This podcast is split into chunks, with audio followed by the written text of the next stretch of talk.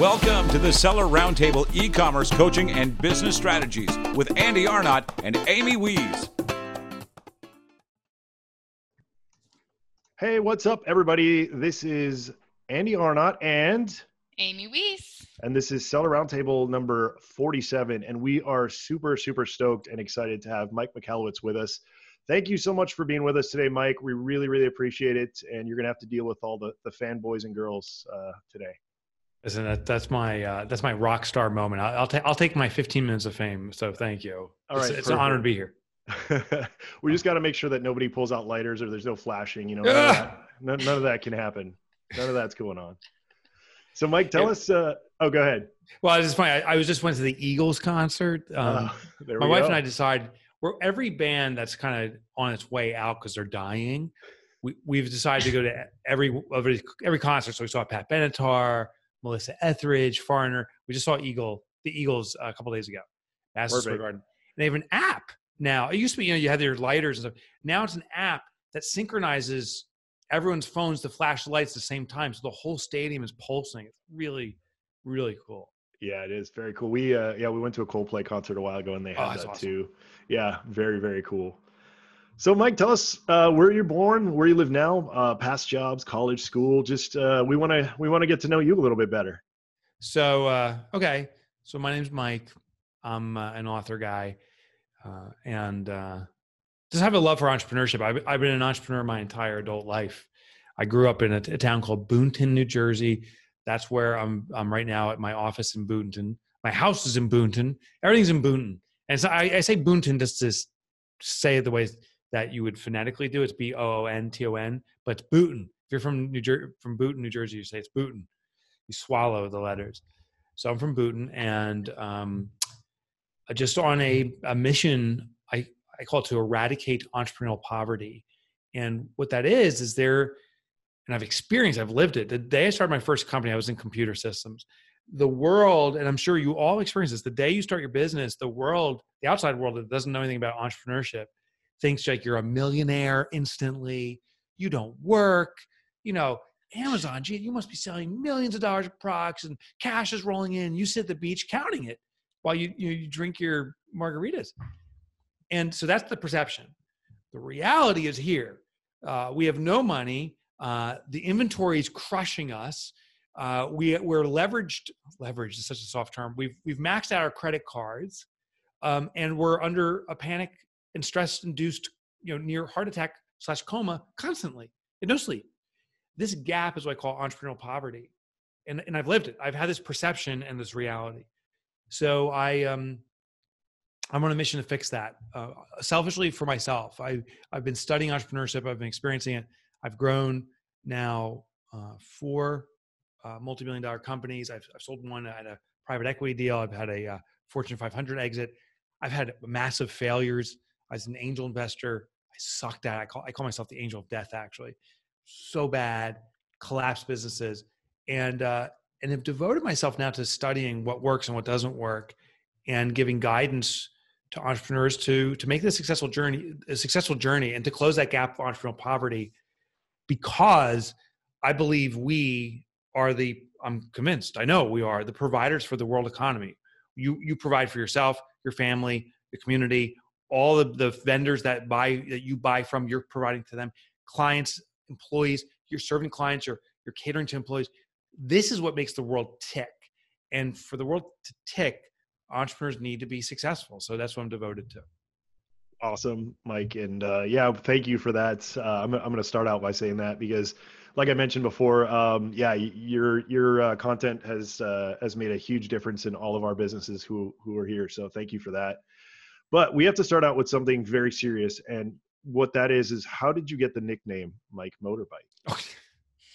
well, when you when you grow up with the last name Michalowicz, uh, no one can spell it and no one can pronounce it. And uh, every t- anytime you walk into class or whatever, you know, people are bastardizing. And you know, Mike Motorbike's the soft uh, nickname I got. Uh, McCalla Shits was the popular one, and we just had, you know, or my my cow shits was a real good one and so we just had our re- high school reunion recently and um, you know like there must have been 40 50 people there and people like oh my god my cow shits is here I'm like, yeah, my cow is. But a few people, when it came to uh, their parents being present, couldn't call me that because they get in trouble. So then the backup was Mike Motorbike because it rhymed. I've never driven a motorcycle. Uh, I don't want to drive a motorcycle, but I'm Mike Motorbike. So I bought that domain. Like when they started making domains or whatever, I bought the domain Mike Motorbike. I'm like, that's my nickname. And thank God I did because no one can find Mike MikeMichalowicz.com, but everyone can find Mike MikeMotorbike.com. That's classic. I love that. So, Mike, when uh, when did you first learn or kind of realize that there was a gap in terms of uh, great systems and education for entrepreneurs? Well, I discovered it myself. You know, and and I I go to a lot of entrepreneurial events. I've always have. I still do. I love them. And I found that there was this, uh, and I was a participant in this braggadociousness about very few things. How big's your business was the most common question, and the question was really, you know, how much sales do you have, um, or a softer version of that was how many employees do you have. But everyone was just measuring the how big is it, you know, contest. And uh, what I realized is that I had bought into this that the size of my revenue mattered more than anything. And so there was no systems. Uh, it was just about sell more, sell more. There was no focus on profitability.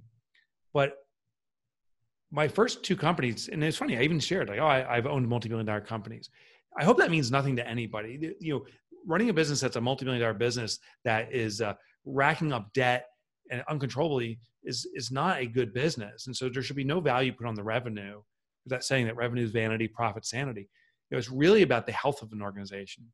So once I started flipping the question, stop asking how big is it, I started asking people how healthy is your business, how healthy is my business. That's when my concentration became around systems for profitability, systems for efficiency, like in clockwork. Um, I have a brand new book I'm releasing uh, just in a few months, and I'm I've researched out, I think it actually is the most important book I've written, researched out a system for figuring out actually what to even work on in the first place in our business. Most of us are arbitrarily going after the next, you know, urgent fire that we got to put out. So, um, you know, ever, ever since I focused on systems profitability, my businesses have improved tremendously, tremendously. It's a much healthier lifestyle. The stress has faded away. I'm not stress free, but my stress related to my business is nearly nil. I and, uh, think Mike, yeah. you know, especially our listeners, mostly our Amazon sellers. And I was on a coaching call this morning with a client, and she asked me, she said, Amy, do you have you ever talked to a seller that is debt free? And I really had to think about that for a second Oof. because I think it's really tough. I, I, think many people, like you said, they they get into this business thinking they have the big dream of you know we all want to be on the beach sipping mai tais right. you know watching the sales come in. But you know a lot of people they are really focused on how big is it the revenue and they're not really focused on like what are they actually putting in their pocket? And many people don't know the numbers. And yeah when she asked me that this morning how many people do you know they're debt free i I really I'm thinking through all of you know the coaching calls that I've had and I'm like wow I just I just don't know the answer to that question. And I think it's it's really it, it comes down to creating these systems and understanding where your money is going as a business owner and and, and how to make it profitable right? Yes and I don't think many people understand what sales translates to. Sales translates directly to organizational stress what I mean by this is the more you sell, the more product you move, the more responsibility is now back to your company to deliver on those products.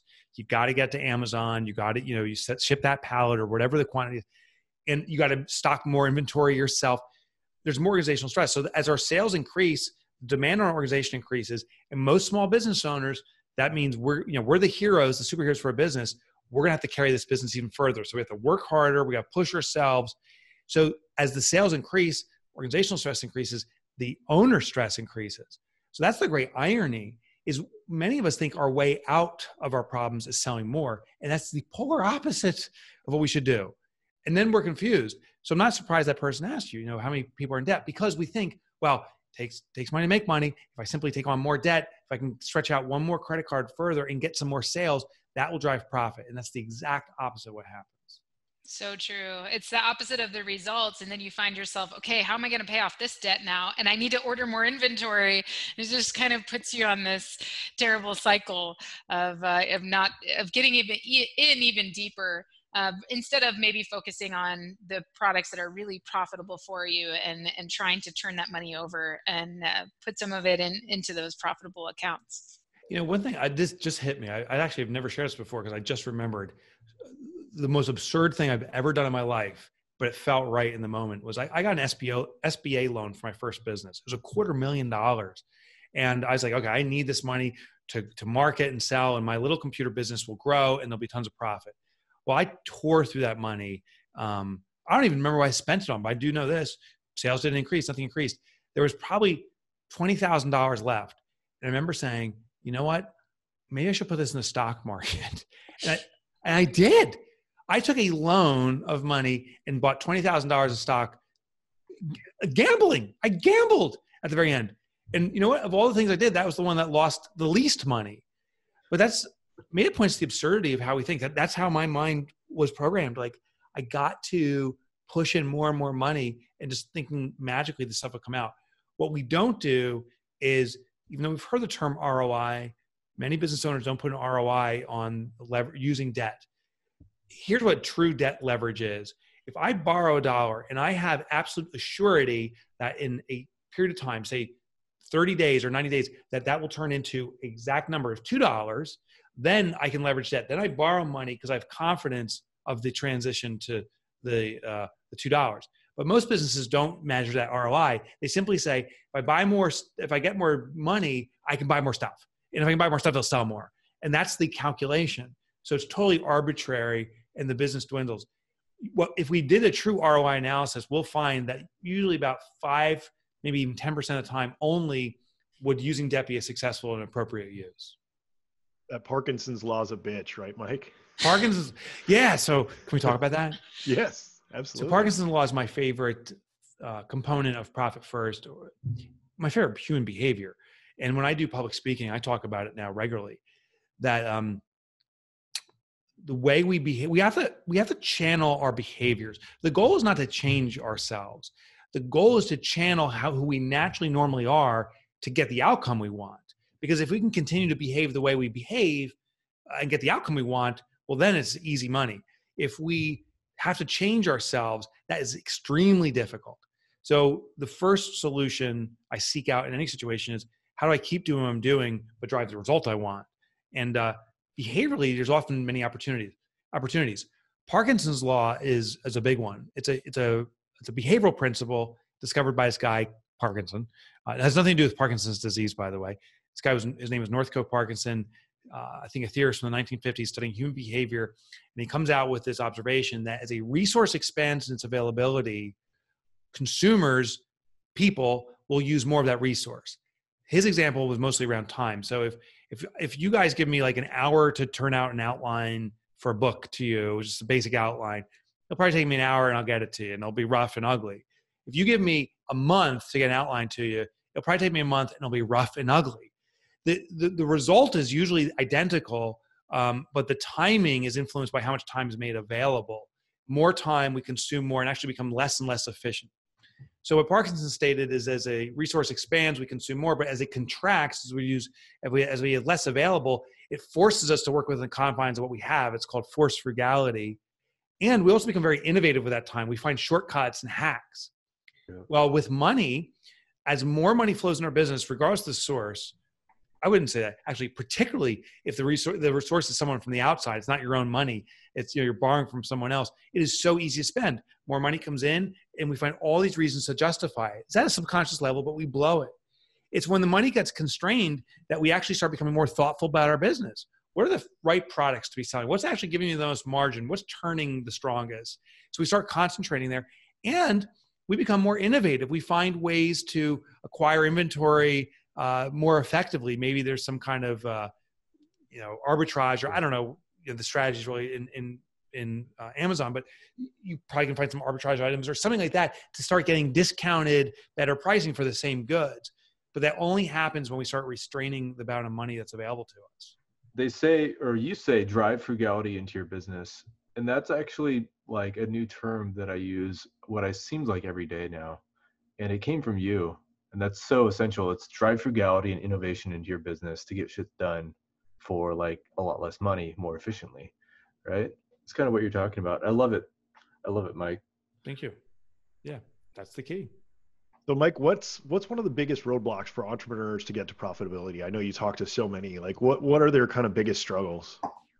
Yeah. So, um, the first thing is is the biggest roadblock exists is the common established perpetuated belief of how profit works the foundational formula for profitability is our sales minus our expenses result in profit uh, it's the foundational formula for GAAP which is generally accepted accounting principles. It's taught in every accounting book you'll ever read. It's taught in every finance book. It's taught in, in, in every business book.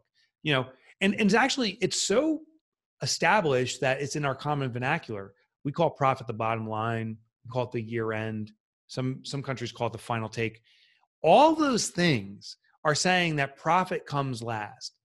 Now, here's the thing. I understand the logic behind that formula you have to have sales whatever you spend you spend whatever's left over is profit i understand the logic but it doesn't address our behavior and that's the more important component is human nature when something comes last it means it's insignificant like andy i, I could never expect if you love your family you say you know what i love my family so much that's why i put them last or you know if, if you get a health scare like you know i'm going to start putting my health last finally you know you would never say a thing health comes first if it's important to you family comes first our loved ones come first it's what comes first gets addressed now and done, and what comes last can be delayed. It's I call it the manana syndrome, right? We just put it off, put it off. So for most businesses in execution, most Amazon sellers are not profitable on a day-to-day basis. They wait till the end of the year and they hope they hope the accountant's going to reveal this income statement says you have some profit, and there's nothing there. Or worse, there's a small dollar amount there, and then you ask where it is, and the accountant's like, "Oh, that's an accounting profit. You already blew all the money. You have nothing." Like that's that's the most devastating. I've had that. But then we say, oh, no profit this year. Oh, maybe maybe next year. And we we truly, literally delay the consideration profit for 365 days. It doesn't happen again. So what we do in profit first is we have to get past that barrier. Profit's not the bottom line. It is not the year end. Profit is the first consideration. Profit is not an event, meaning it's not an eventuality. Profit is a habit. We have to bake into every transaction. Awesome. Mike, do you suggest any tools? I know that, like I said, you know, before how I'm, you know, accounting is probably one of my, one of my weaknesses. Do you have any tools that you use um, along with Profit First uh, to to keep the the books in order in your own organization? Uh, well, yes, kind. Of. I mean, there's no like app you can download or something that's that's particularly unique and helpful. Uh, and and I would actually even suggest avoiding any kind of app or facilitator. I wouldn't use a accounting system for this component. I'm not saying don't use an accounting system but to facilitate profit first, the biggest failure point we've seen in businesses, and now we have over 300,000 companies that have successfully implemented profit first. We have a lot of case studies, and we have case studies around the failures. The failures consistently try to improve upon the system by bringing sophistication to it in a spreadsheet or doing it in an accounting system, which is the worst thing you can do because profit first is a behavioral based system. We must intercept the natural beha- uh, behavior of entrepreneurs. Most entrepreneurs that I work with are small businesses will look at their bank balance, make determinations on how to operate their business based upon what's there. And uh, I do know enough Amazon sellers that I can tell if they're an Amazon seller because it's so bipolar. Like I ask them, "How your how's your business doing today?" And they just got that check in from Amazon. They're like, "It's effing amazing! I'm crushing it! I'm, you know, money's rolling in." Two days later, when they purchased inventory and they had to pay all the bills, they're like, "I'm killing myself here. This is the worst business ever." It's it's bipolar experience. Well, the reason that happens in part is because we're logging into our bank account and seeing what the balance is and making a determination on the health of our business. Well, since that's our natural behavior, we need to channel it. Don't try to overcome your behavior, channel it. And how we channel with profit first is by setting up multiple accounts. Now, when money flows into your business, we pre allocate money to its intended use. A portion of that income must be used to purchase or procure additional inventory. Part of that needs to pay ongoing you know operating expenses but most importantly part of that needs to be reserved for the profitability the whole reason you started the business in the first place part of it to pay your own salary part of it for your tax liabilities so we pre-allocated money to its intended use and now when you log into your bank account and you look at that inventory account of what's available to buy you realize that that say $10,000 deposit doesn't mean you can buy $10,000 of inventory. You need to buy maybe 3,000 or whatever the number plays out to be, but it starts controlling your behavior. So the, the hack is not to use these apps, it's to, to intercept your behavior and we can set up at your bank with multiple accounts. And awesome. most of the time, when I run through numbers with, uh, that's what I always start off when I'm helping someone with their business. I look at, okay, how much is this product? You know, the fundamentals. How much is this product costing you?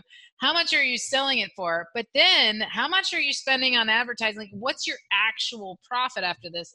And what most people find is they don't even have enough money left over after all of the amazon stuff that's maybe getting charged to different credit cards. Some people put a credit card on their on their advertising account or you know and the way oh, amazon yeah. Re- yeah. The way amazon reports it to you is very confusing you know? So we actually will sit down and like okay you sold 30 of these organically 50 of them, you know, yeah. with advertising, and this is how much it costs you.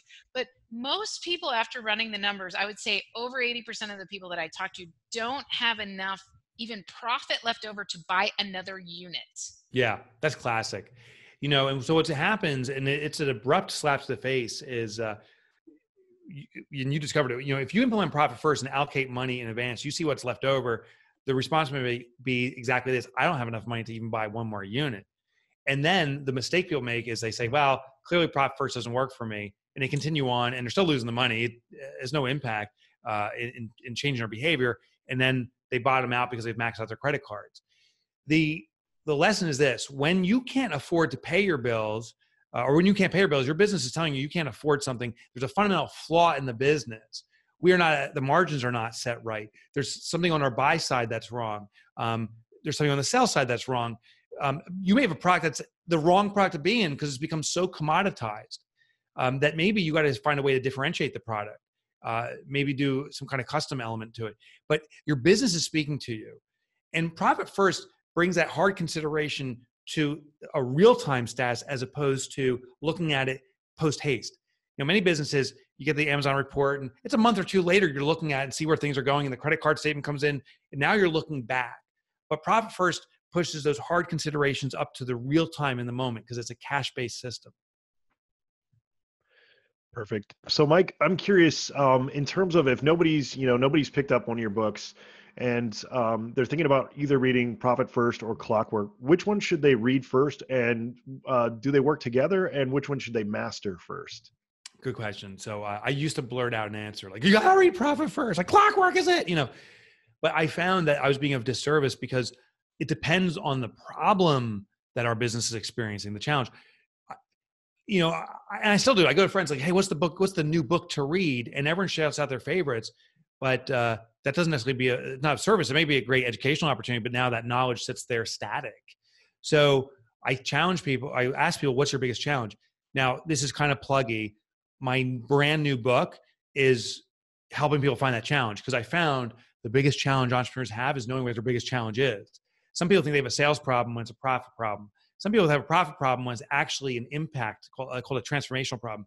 Other people are building efficiency when shit, they need to get back to sales. So, how do you know the, the one thing to work on? And I'll tell you the thing not to do it's not to do everything.